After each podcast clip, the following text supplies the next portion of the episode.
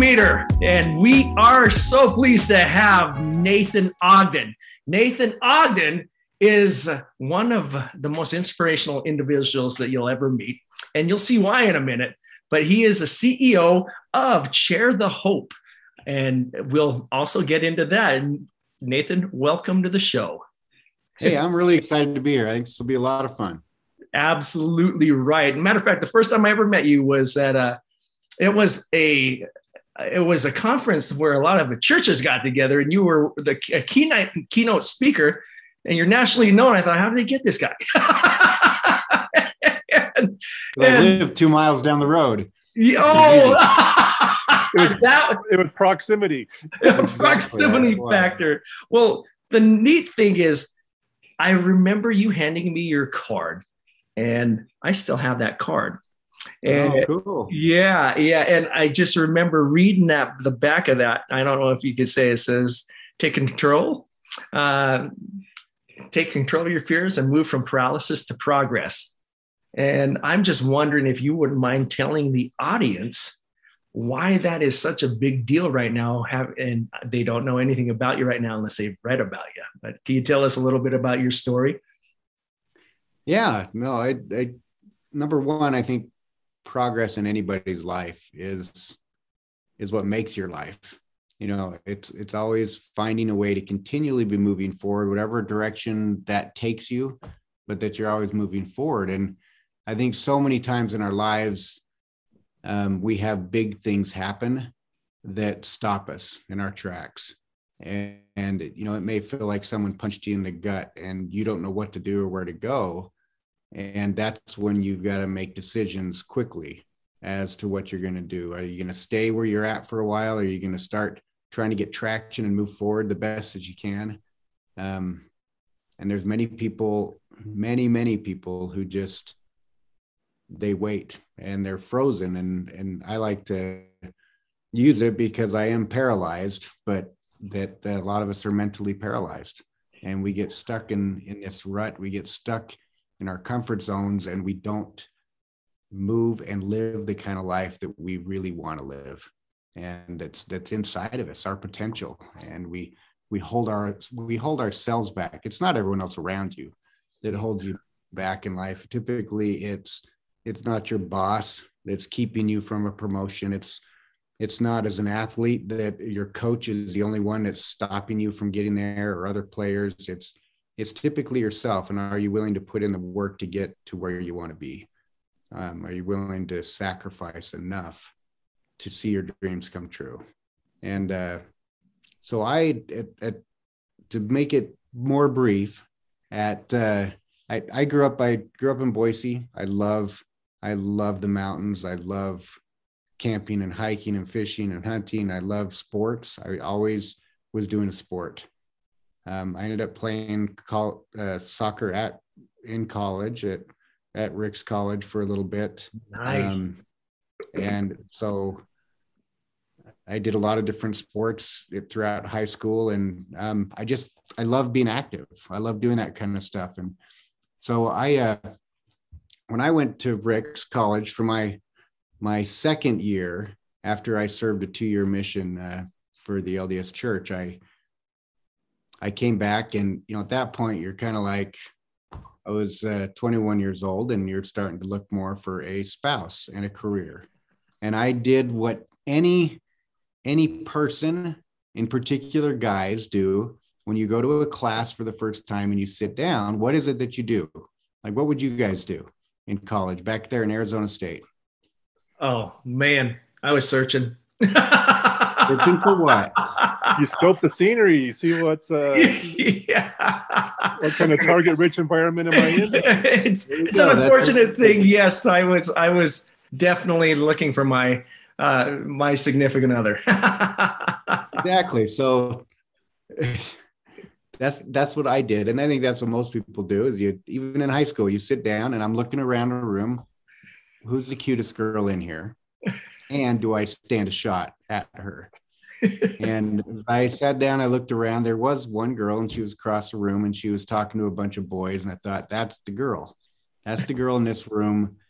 And I, I kind of shot myself down, and I thought, that's who I'd like to get to know, but she's too popular. She's too cute. She's not going to look at me and want to do anything. And uh, luckily, there ended up being a seating chart in that class. like that totally worked to my benefit. And so we ended up sitting next to each other. And so I got to know her, but she always had a boyfriend. And uh, between boyfriends, right during Christmas time, I took her out on one date and then I went home for Christmas. And by the time we got back together, she had another boyfriend. so I've been going, I've been going on a whole bunch of first dates that that year I came back off a mission. And at, at the end of the year, there's a month left in school. And I I found a way, even though she had a boyfriend, that I could get some private time with her because I lived in Boise and she had a sister who lived in Meridian right next to Boise. And so I said, Hey, Heather, I'm going to be driving home this weekend. Do you want to ride? and I'll drop you off at your sister's house. So then I get this other guy's girlfriend in my truck for four and a half hours, two ways um, to work my magic.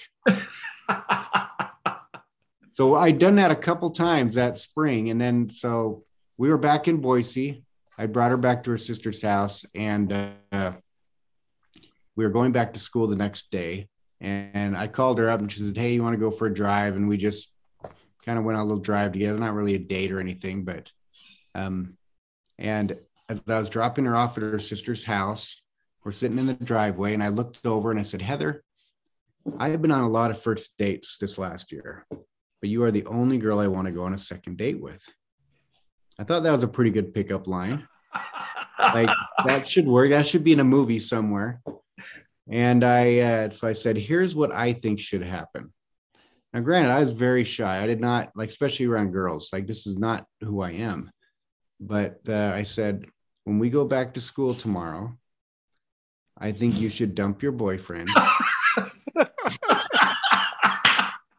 and we should go on some dates and see if there's something there because I graduate in a month and I'm moving on and you're you'll still be here.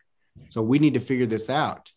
And she did not say yes. But she didn't say no. she just kind of looked at me and huh, all right and she got out of the car.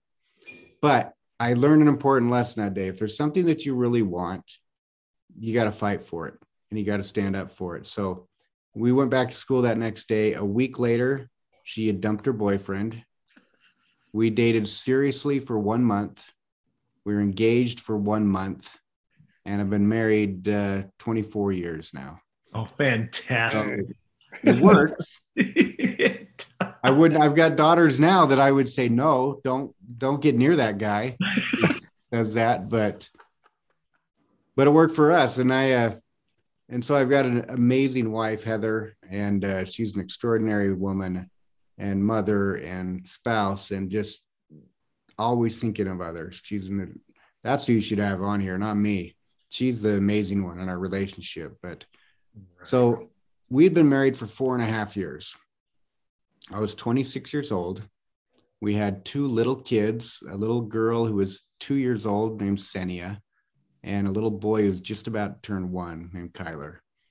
And I'd graduated college, had a degree, my career was taking off. Um, we'd bought our first home. You know, I had a black lab. I mean, everything that you kind of think you would want at 26 years old, we we had it, and we had a really good life. Um, and, and we went to her parents' house. She's from Bend, Oregon, for Christmas mm-hmm. that winter and I love to go snow skiing. Um, and we, I went with her younger brother up to Mount Bachelor in Bend, mm-hmm. Oregon, to go snow skiing three days before Christmas. And while we're up there on the hill, we're coming down on our last run, and we we came around onto a run that we hadn't been on, and there are two big jumps on it. And I love going off jumps. I'm not, I don't do backflips and 360s, but I love flying through the air. So after the second jump, there were about 25 to 30 people that were watching as people came off that jump. And I thought, you know what, I'm going to do this. And my brother in law skied down and he was waiting in the group watching. And it was my turn. And I jump, flip my skis around. Do either of you guys ski? Oh yeah. Yep. Hmm. Yep. Okay. Do you snowboard? Yep. Okay, that's not a real sport. right now. So I start skiing down to the first jump and I hit it. And it's kind of more of a tabletop jump that that right. goes up, it flattens off for a while and then back the other side. I didn't know that and I didn't hit it hard enough. Oh. So I went up and I slapped down on top of the jump and I went down the other side. So I'm coming up on the second jump and it's lightly snowing. I can't see real clearly. Um, and then my confidence in my abilities started to turn to cockiness because now there's 30 people there watching you. Right. And so instead of, because I'd never hit this jump, I knew it was a big jump. Instead of being cautious, I tucked in tight and went straight into the middle of this jump. Wow. And I knew instantly when I hit that jump that I was in trouble. Ugh. Because instead of shooting you out and up like a jump should, I went almost straight up in the air. Ugh, a kicker, like a kicker. 30, 30 feet into Ugh. the air.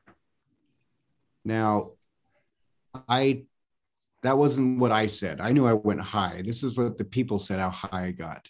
Ugh. I remember every bit of this. I never blacked out or anything, but I remember going up and I slowly rotated backwards. Like I can still visualize the clouds in my mind right now. And I came down and I landed on my neck and my body collapsed down on top of me. my poles and ski, everything went flying, even my hat. And I ended up in this fetal position um, on the ski run. And my first thought was, I look like such an idiot. You know, I got to get up. And I quickly tried to get up, and all I could do was move my left elbow. And it fell back down to the snow. And I thought, ah, it's all right. Knocked the wind out of myself. No big deal. And so I waited a few moments and I tried to get up again, and I could only move that elbow half as high. Oh. And I, I remember this very vividly in that kind of fetal position, looking down at my legs. And right then, there was this burning pain that began throughout my whole body. And it felt like I was on fire. And it was getting harder and harder for me to breathe. And I remember looking at my leg thinking, move. Why aren't you moving? Mm-hmm. Like my whole life, I've fallen down, I've wrecked, in all different sports and bike riding, whatever it is, and I always get up. It may hurt, but I get up. Why can't I get up? Right. And I couldn't figure that out. Why isn't my body working? And I didn't realize it, but I had, when I landed on my neck, I shattered my C7 vertebrae at the bottom of your neck and it exploded and instantly paralyzed me. Ugh but I still, even when they got me back to the hospital and everything, I still thinking, I just traumatized my body. You know, give it a day, maybe two. I'll be walking around, no big deal. You know, I'll be fine for Christmas. Um, but no, that that obviously is a major gut punch. Right. Right. Um, three days later, when I when I remember, I guess I was awake. My wife said I was through Christmas, but they had me on some good drugs. So I don't remember anything for a few days. But when I woke up and I, I saw that I was in a halo, I had a, a ventilator breathing for me, um, all these tubes and wires. It was a, a realization that, oh crap, you know, yeah, this is serious. And I may never walk again but luckily I've got an amazing wife and we we knew even though I couldn't at that point I couldn't even talk to her because you got a machine breathing for you. Wow. But I knew we would work together and that I knew that I would walk again. Um, I may not be running around the mountains like I used to, but I will walk again. Right. And uh, that was kind of the first big hit in our marriage, in my life, that I didn't know how to handle it because I couldn't get up and physically fix it. And I think ah. as men, a lot of times that's what we are. We're fixers. Like we get up and it's okay if it hurts, but I can still get it done. Whether it's sports or whether it's work or doing anything, you can you can just muscle your way through it. And now I couldn't do that. That was hard. Yeah. Oh my goodness. I, I just wondered what were some of the some of the thoughts. I I, I can't imagine. I, I, I remember breaking some bones and collarbones. Actually, Gary was there for one of those those bones, and it's it's just a helpless feeling. And I'm just wondering what how and and just looking at Gary, you could tell he, he's he's a nurse. he's a head nurse, and so he knows all this stuff too. But what? How did you overcome a lot a lot of those debilitating thoughts? You knew you're going to walk, and you knew that it was in you to walk. But how did you overcome that initial shock and the feeling sorry for yourself and all those other things that I'm sure you probably came uh, came into a million times more than I ever did with any of my injuries. Um, I think at first it was survival. Mm-hmm. Like for a while, for a few months, it was just I was just trying to survive because I had to have different surgeries, like a lung would collapse, and you know, you're just trying to.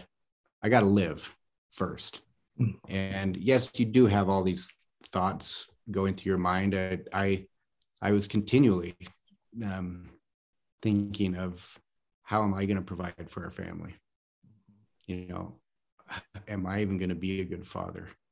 Is and I I remember very vividly in those within those first few weeks, just thinking of all these things of is is it going to be better if I just pass away now? So my kids have a dad that can run around and play sports with them and teach them how to do all this stuff.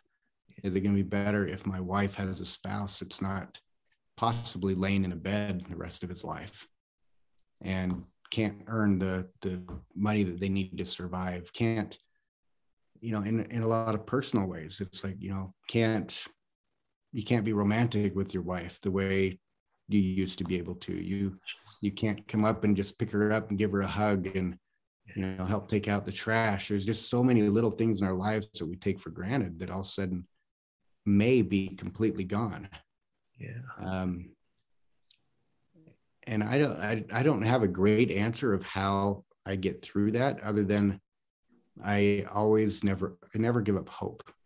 I never give up hope that it'll either get the way I want it to be or I'll find a different path to be happy with it and to be satisfied with where I'm at. Um, because even today, there's, I struggle all the time when how you put that? So like uh, right now it's hunting season, and uh, I I grew up hunting with my with my dad, yeah. and so I take my kids out and I'm trying to teach them how to hunt. And I'm trying, we've had good success. The kids have been able to get things, but it's a chore because I struggle with, I get to take them up there and I'm like, all right, guys, here's what the mountains look like. Here's where the trails, this is what you're going to have to do. And good luck.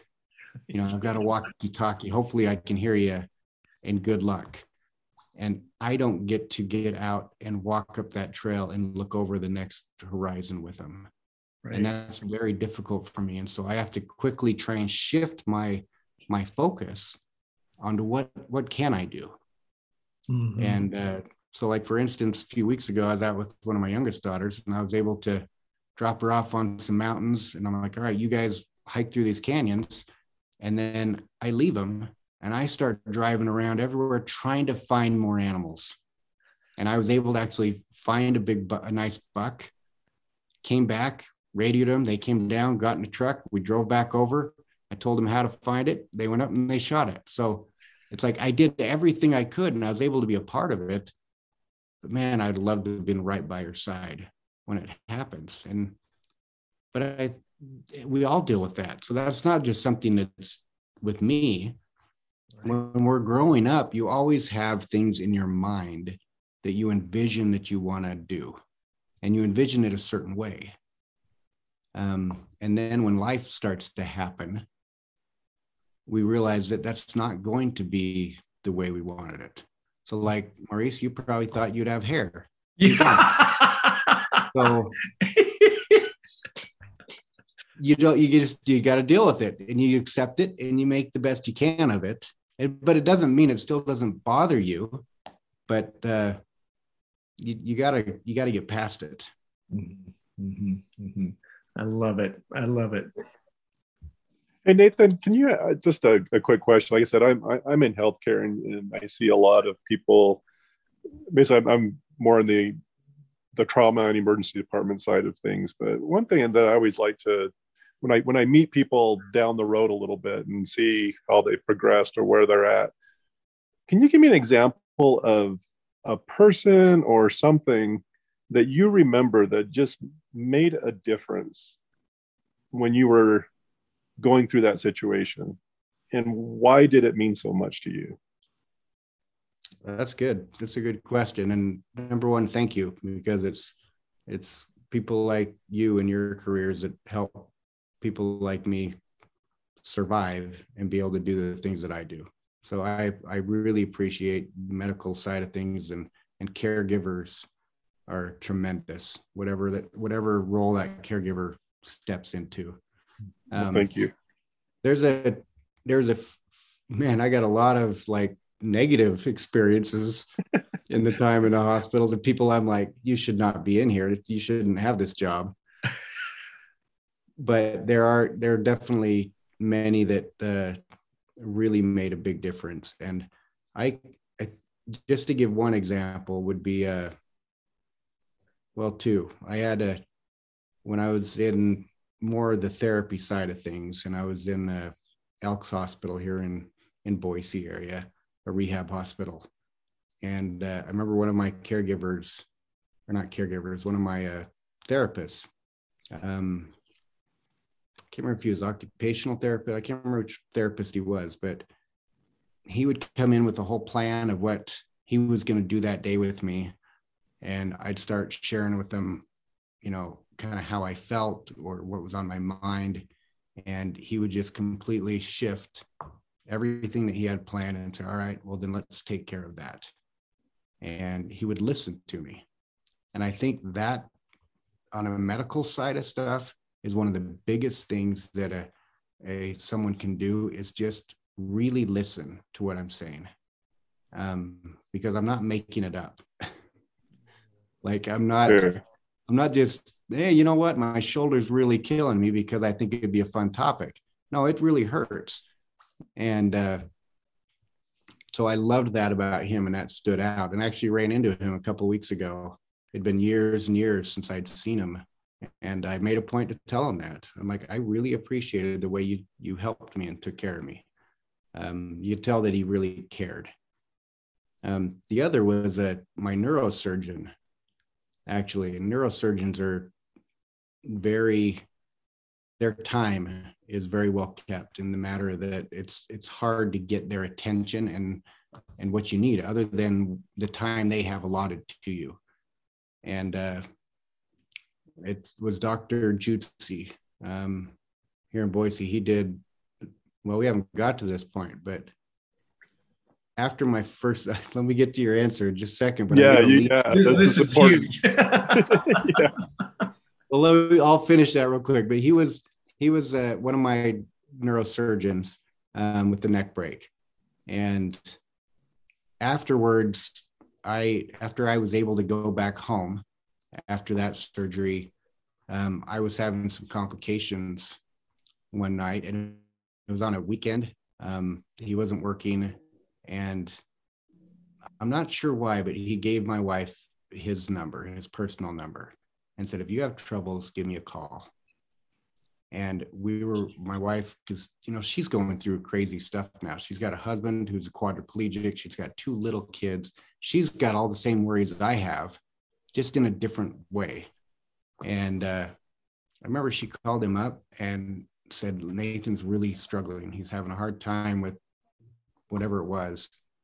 And he dropped everything on a Saturday morning and drove out to our house and made a house call and came in as like the head neurosurgeon for the whole hospital came wow. out to our house and spent an hour with us and gave personal attention that helped me and it helped heather and uh, that's just the kind of guy he was i'm not saying every doctor needs to do house calls but that uh, that made a huge difference in our lives and um, we're still friends with him today Oh yeah. That's awesome. That's that so is, cool. That's amazing. And you did bring up something because there's another part of the story. It wasn't just the it wasn't just a ski accident. I, I was reading a little bit and I remember your story that there was a little bit more to that that that became another big trial. And just wondering if you could go into that a little bit and some of the things that you learned from that experience. Yeah. So the after that neck break, we uh, when I was up snow skiing, um, so 13 months later, uh, I had gotten back most of the use of my upper body. It'd been very hard, but we worked really hard. To say we because it was a team effort, and uh, I was able to go back to work full time. Wow. Um, I had a truck equipped so that I could drive uh, because I don't drive minivans. you, think, you think like paralysis, you think of a van like automatically, like they go together. And I told her when I was in the hospital and they started to look for vans, I said, no, like you can leave me in here to die, but I am not getting in a minivan. So we figured out a way to make it work. And so I had a truck equipped so I could drive. I was getting healthier and my legs were starting to move just a little bit.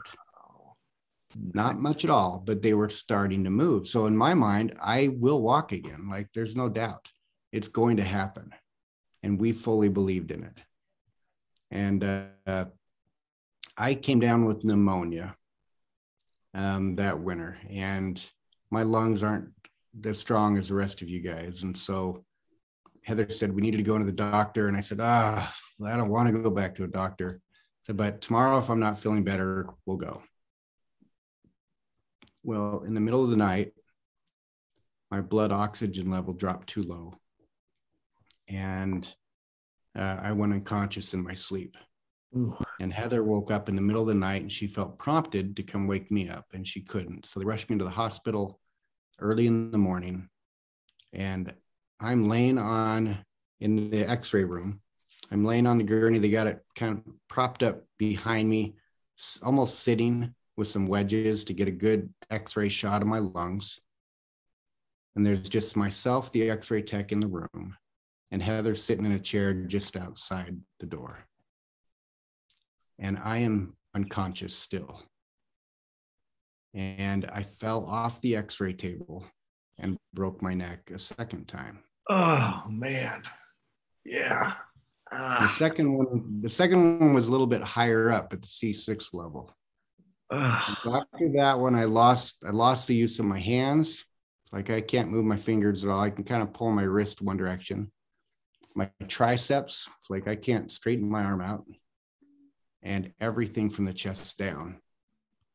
So half of what I'd worked so hard to get back had just been ripped out from under me. But I remember vividly when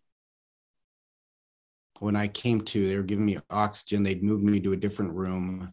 I I remember it being like the lights off. It was kind of a cold room, and Heather came in and she she told me what had happened that I had broke my neck again. Uh, we were being rushed to a we are being rushed to a different hospital for surgery, and that was with Dr. Jutsi coming to coming into the picture. And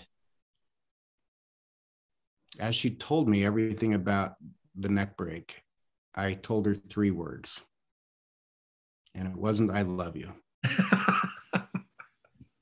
I I looked at her and I could barely even talk, and I just said, "Bring it on." Love it.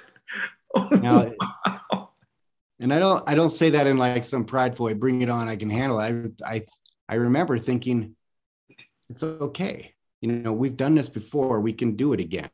We know how to do it. We can do it faster. We better. I'll I'll get back whatever movement I lost real quickly because we've got this. We know what to do.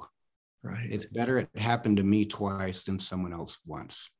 Mm. And so we took off on that. And that was our attitude immediately. It doesn't matter. I'm still going to walk and give it a week or two. We'll be back to where we were. The problem was after a few months, I still wasn't getting back the movement I wanted. I got a little bit stronger over that couple weeks in certain areas, but I was not getting back everything that I needed. I could, however, on a good day, I can move my middle finger just a little bit. not sure what I'll use that for, but on a good day, I can do that. Um, and I learned real quickly, and this goes back to kind of what I've talked about before, is that that first neck break, though it was very, it was hard mentally because I had to figure out how to push through it. But it was that was a very physical struggle because my body was adjusting to all these different changes. The second one was probably harder, not physically, but mentally, because I I became mentally paralyzed. And that's when I had to come to grips that there's a very good chance I'm not going to walk in this life. And all these things that I want to do from a standing position aren't going to happen that way. Right. And I I wanted to be the one to go hike up in the mountains with my son and teach him to fish in upper mountain lakes outside of McCall, mm-hmm. like my dad taught me. Yeah. And I want to be the one to dance with my daughter when she's old enough to get married. And those aren't going to happen that way. And that's hard for anyone to grasp and to realize. Now, fast forward. All right. This last May, my daughter got married. And I'd been thinking about this for a long time because when she was a little girl and I was in a wheelchair, usually always on Sunday, but other days of the week, she would come up and she would hold my finger and we would dance and she would spin around in circles and we'd switch hands and she'd go around in a chair and she loved it. She really loved it. And I always sat there excited and dreading the day that she got married because I I wanted to dance with her and I knew she needed that. And I didn't want to I didn't want to say no I won't dance with you in front of everybody because now she has to sit on my lap and I try and move around. And is it is it neat? Is, is it is it fun to do? Yes. But half of that time that I'm doing that it's a really big struggle for me mentally mm-hmm. whether I'm dancing with my wife or my daughters.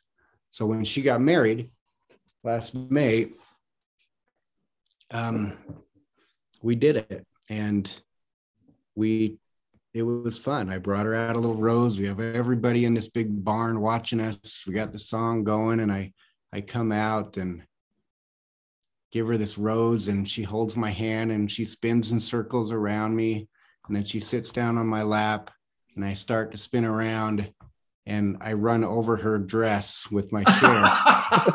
and I can't get off of it. And I'm trying to move around, and pretty soon I can't spin anymore because it's all tangled up in my front tire. and uh, I know that everyone who was watching that was just bawling yeah. because it is sweet and it's really neat. But there is still, to be honest, there's a, there's a part of me that was really struggling mm-hmm. that whole dance, and it's that can be very hard to grasp. Even though I still got to do something I really wanted to do, it wasn't the way I wanted to in my mind, and uh, that's always a hard thing for for many of us to deal with. Is how do you fully enjoy the moment you're in when you're still kind of wishing it was a little bit different? Mm-hmm. Um, I don't have, have a great answer to that because it's something I still deal with. But I know that I can't rob others of those experiences just because I may struggle with it.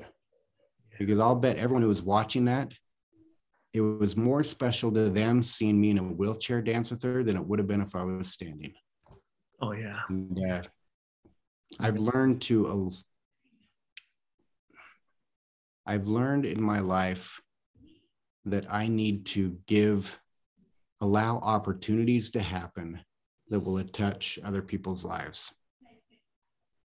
Because after that second neck break, um, I mean, I end up a few years later, I became a motivational speaker, and then I I start and I'm not saying it was quick. That was a big struggle to figure that out. And then when I start traveling around the country, flying on my own to New York City, and trying to get a taxi and trying to get around that city on your own. Oh yeah. When you're quadriplegic, and I'm not in an electric wheelchair, so I'm like in this manual wheelchair trying to push around. It's a nightmare. That is not a wheelchair accessible city. No. but I I've learned the two of the hardest things. This is my two, and I can't move my fingers. two of the hardest things that you can do in this life is one is to ask for help, and the other is to accept it. Mm-hmm. Mm-hmm. And uh, I've learned that there's certain things I can do on my own, but I ask for help anyway because it will it saves my energy for other things. So yes, I could probably make it up that hill, but it'll take me a while pushing it. But if I need, if it's early in the morning, I need that energy throughout the day, I'll just ask someone walking by, can you help push me up that hill? Yeah. And I've also learned that by doing that, that person pushing me, I just gave them an opportunity that helped change their day. Yeah. They now got to serve someone who couldn't really serve themselves. And so it it helps everyone in the process. And so I'll admit there are a few times that I will specifically, even though I know I can do something and it's not even that hard, I'll ask someone to help me because I know it'll help them. You know what? And, oh, I'm sorry for cutting you off. Go ahead. oh, you're good. Go for it. I, that's that's something that I've I've learned to do, and I'll purposely pick out certain people that I know may be struggling or mm-hmm. having a hard time, and I'll ask them to help me because it helps them take their mind off their own worries and focus on someone else. Yes, I, and I can attest to that. You, you bring up New York City. I was there for a decade, and I remember it's New York. You're always in a rush. It's a, the energy is ridiculous over there, and I was I, I, I was heading off to something. You know, it was all right event, but I, I noticed an individual in a wheelchair and he asked for help. And I'll never forget it because uh, it, was probably me. Yeah, no, not not unless you're African American, but uh, oh, but he was he was in the chair and he needed to get across uh, Second Avenue, and was uh, so he asked me to let him down and, and help him do that. And I just remember how I again, I wasn't in a hurry or anything, but it how it helped me to reprioritize everything that I was doing that day. And for a, for a moment, it really helped me think of what was important. And that reaching out for help, it was not an inconvenience at all. And it turned out to be one of the, it was that one's greatest blessing. There's no doubt about that. And so, uh, to your point, that is hard to allow people to help, but oh my goodness, what what it does to the individual on the inside. And I can definitely attest to that. I, Gary, I, am sure you had plenty of those types of of experiences as well, right? Oh yeah. I mean, I think that's if there's one thing that I've that, that, that's so interesting to me is so much of the healing process is getting out of your own mind and your own needs you know and part of that is allowing other people to help you know when you're down or when you're hurt and and I think a big part of it is this is going to lead me into my next question. I think a big part of that is just showing up for the job. You know what I mean? So many people are so concerned that they're not going to say the right thing or do the right thing or whatever when so much of it you just need someone there. You know, but anyway, what I wanted to kind of ask you next is so we started this podcast and you were talking about being paralyzed whether it's physical, mental in life and not being able to move forward. And speaking from someone who's, I mean, you, you've overcome some just incredible obstacles. And I think we've all been in those positions in life where we do feel like we can't move. And to start making progress is so incremental and so small and difficult. What advice would you give someone, or what did you do? What were strategies that you employ just to get that ball moving just a little bit because as we know the bigger the problem the bigger the mass the harder it is to get going what do you do? And first of all, you say you don't have great answers, but you obviously do. Yeah, they may not be answers. perfect. They may not be the answer that you want, but you've got great answers. And so, yeah. what, what, what would you say? I I think the uh, I I think I wrote some of this stuff in my uh, a book that I wrote a few years ago, but I think some of the things that help help me when I'm feeling stuck um, is to quit looking at the big picture. Mm-hmm. Is to start looking at all right, what are a few things I need to do to go back to the very first thing we talked about? How do I progress? Right. What do I need to do to start progressing? And uh, now your your big picture is still your goal, but you got to bring it all the way back to the little teeny things. And um, I remember when I was learning to push a wheelchair, and I'm in the hospital, and I'm still mostly paralyzed. I've am wrapped with all that. My blood pressure is terrible. I've got all these wraps all over my body, and um, still have like a fever and all this, and I have hardly any strength. And I've got kind of gloves like this on to help push to give me grip. And they put me in this hallway in the hospital. And they're like, all right, we need to get to the end of the hallway. And I'm like, are you kidding me? I can't even, I can't even push across my room. And you want me to go down this hallway? And this isn't even like on carpet. This is like just flat linoleum. I mean, it's easy stuff to push on. Yeah. But I have no strength. Like physically, I can't move. And I remember I could barely move my arms. I wish we had like a full screen on me of what it looked like, but um, I remember looking down that hallway and I'm like, I can't do that. Mm-hmm. And I hate using the word can't, but I was like, I can't do that. And so I would look down at the tiles on the ground and they had different colored kind of tiles as you move down the hallway. And I think, all right, I got to get to that tile. And when I say that, I mean that tile's like two feet away. Like it's not down the hallway, it's right there. And I'm like, I don't even think I can do that. And I would sit there and I would just like trying to push my chair and it would just rock. It wouldn't even go forward because I couldn't get the strength. And I kept just kind of working at that and they wouldn't let me go. I had a good therapist who's like, keep going. And I'm like, you you're watching me. I can't go. but they believed in me enough. And I think that's one of the one principle right at the top is you have to surround yourself with a superior superior support system. Mm-hmm. If there are people that bring you down and doubt you, you need to start limiting your time with them or get rid of them. You need to surround yourself with the best people who believe in you and are going to build you up and are going to be there to carry you when you need it. Mm-hmm. it. There's no time in your life to waste on others. So start focusing on that. Surround yourself with a great support system. Yeah. And so I had that. I had great therapists, I had great family. So it was just now it's me. I've got to do my part. And I remember slowly being able to push inch by inch until I could cross that line. And then once you get to that line, you would set your next goal. And this is nothing new. We've heard this throughout our lives, but I was living it then. Like I was living it the most pure form you possibly can. And so when I think now in my in my life where I can push past that line easy now yeah. is when I need to move forward and I'm getting stuck, I have to set little goals each day because I'm one who I can beat myself up a lot.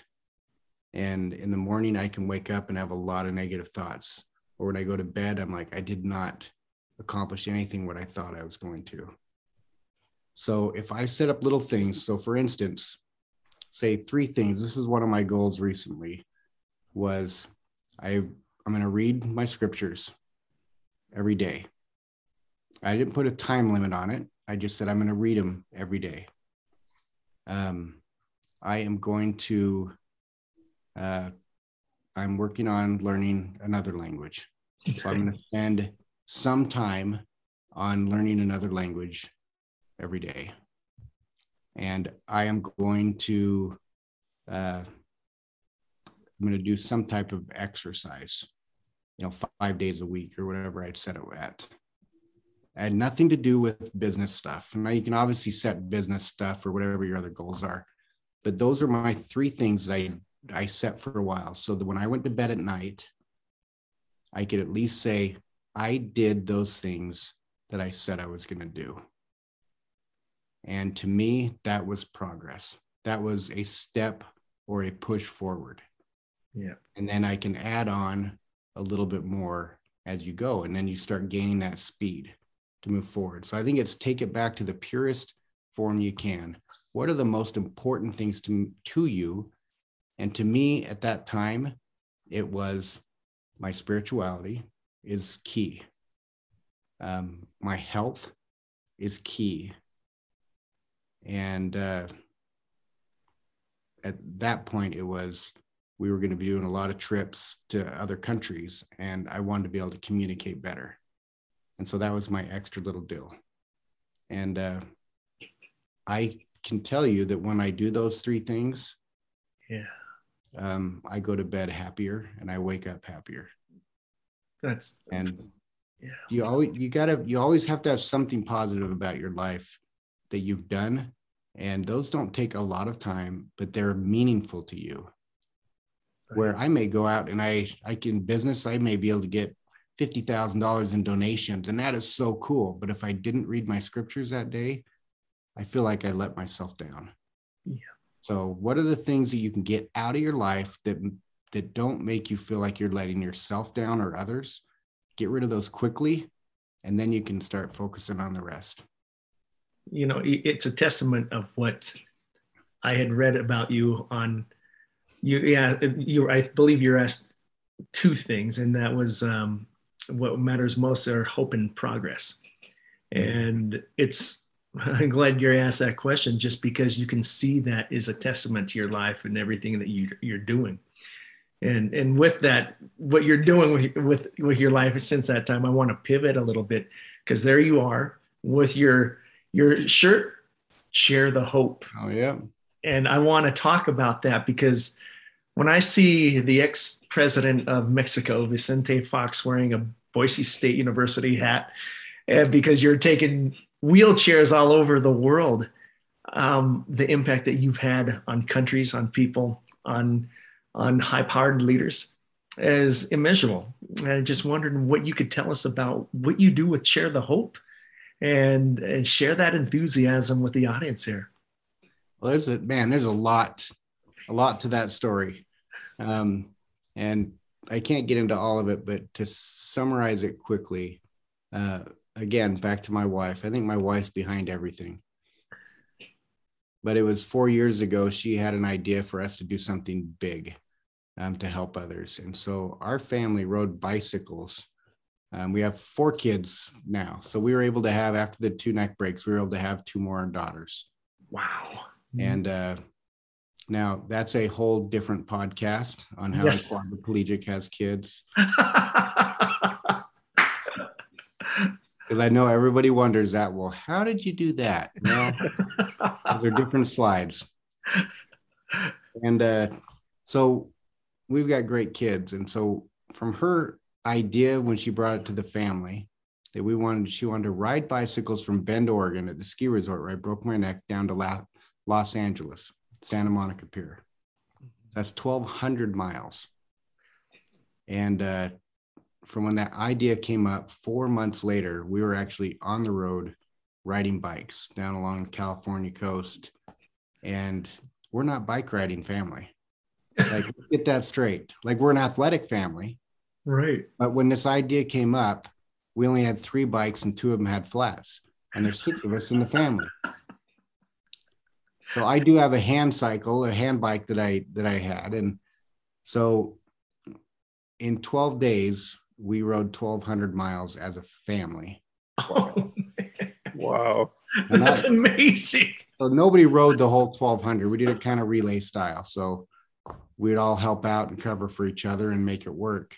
And we raised $42000 for wheelchairs. And we gave it to a, another foundation that helps give out wheelchairs and then i a month later we're back home I go to Boise State football game.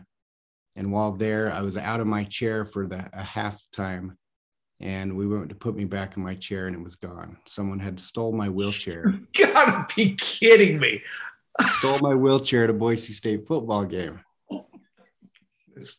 But that was awesome. That was really cool. As much as it was inconvenient, um, as my I'm sitting on my wife's back and she's piggybacking me around trying to find a chair, and we have no place to set me down. And it made like national news in different ways because who steals somebody's wheelchair? exactly. And we've never found it, but it that was a an eye opener to me because all of a sudden, like if you're in America and you get injured, you can get a chair. Like you're not going to go with it. You may not get the $30,000 electric chair you want, but you can get a chair. Right. And it brought, I guess I'd never have that real moment as I was sitting on her back.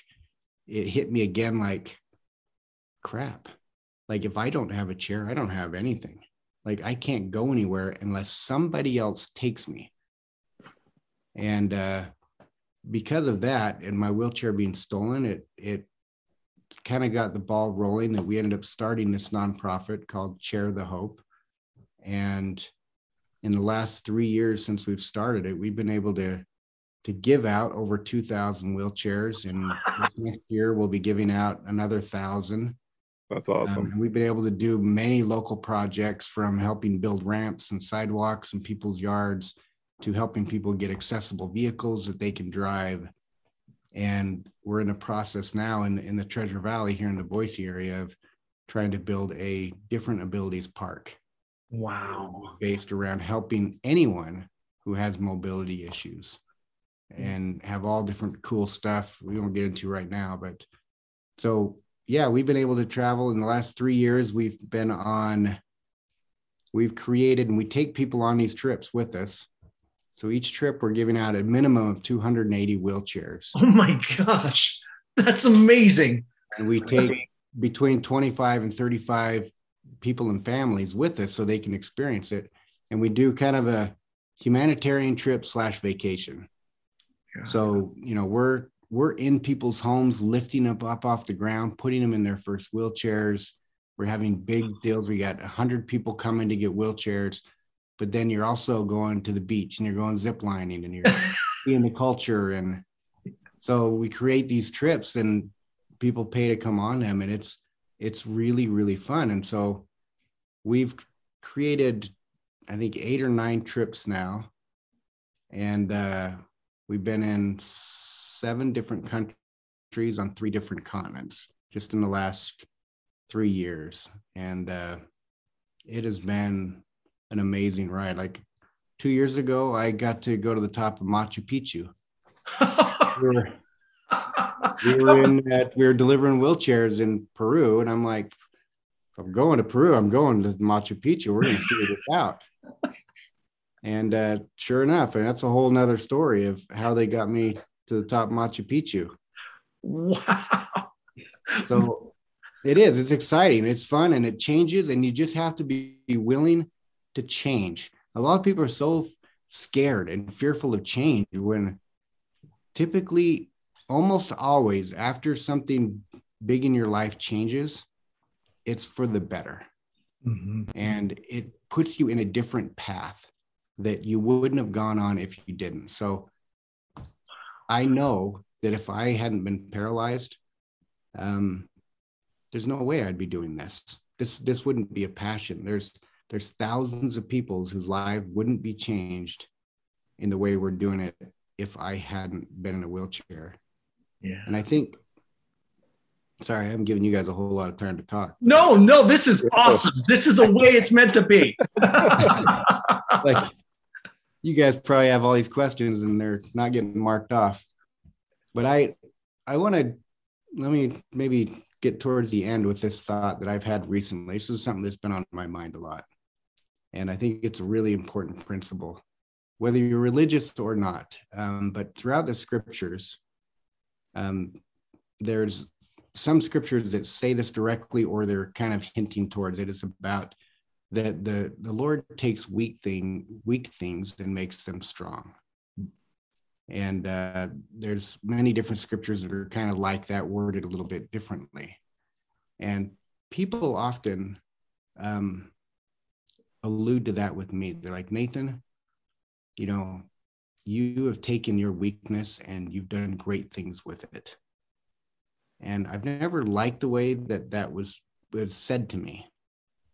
And so recently I was, I was on a different podcast and someone was asking me a question about that. And they were saying the same thing. Nathan, man, you've taken your weakness. You're kind of like your, you've taken your negative and you've made it a positive. And I sat there thinking as I was on the podcast and I said, I don't think that's true. I don't think what you're saying is right. And it kind of took him back a little bit because you don't want to look like a dork on your own podcast. but I I said, I look at that differently now.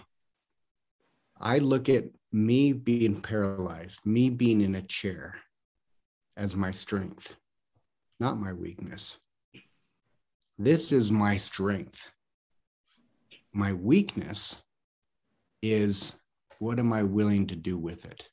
Am I willing to get to to go the extra effort to do something with this to help others, to do something with this to make something greater? And I think that's what all of us, we always think of, well, someone, I have cancer, or I lost a, I've lost a child, or I'm addicted to something as our weakness. What if that's our strength? What if you flip that around? This is your strength that you're you've been addicted to something. And it's very hard, just like it's hard for me to be in a chair. But what are you going to do with that now? That's your weakness if you don't do something with it. Wow. I love so that. We always think you're weak to be strong, but it's more like you've got your strong. Are you going to be weak? And I hope we're all great enough to stand up and say, no, I won't be weak. I'm going to take my strength and I'm going to blow it up, man.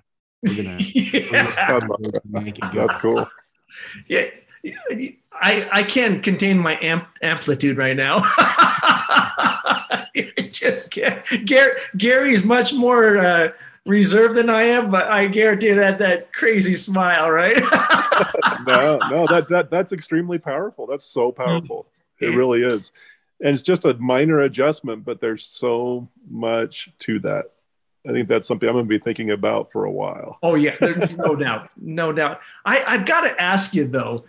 I know that uh, our, I can't believe how fast time is flying. Look at the clock; it's blowing my mind.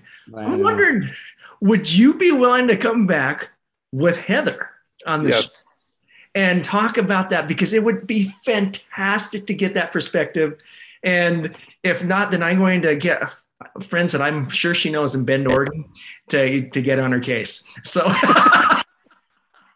oh yeah, she'll she would do it. She's she's really she's fun to talk to, and she's got amazing a whole different perspective that I can't understand of what she goes through. A lot of people always look at me and they're like, "Man, Nathan, you know, I, I'm kind of the one in the light. When we go in a room, people look at me because I'm the one in the wheelchair.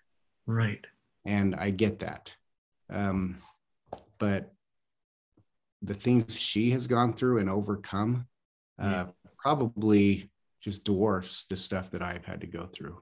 Um, but everyone looks at me. You know, I'm the one up on stage or I'm the one doing whatever. Uh, it's, it's, she's extraordinary. So yeah, I'm sure she would be willing to come on. Love it. Well, we both want to thank you for your time. I, I, it's just been a pleasure. So thank you. Uh, thank you for making that time for us. no, no problem. I, I think it's, I love doing it. Anything I can do to help. Perfect. Hey, thank you. And we'll catch you soon.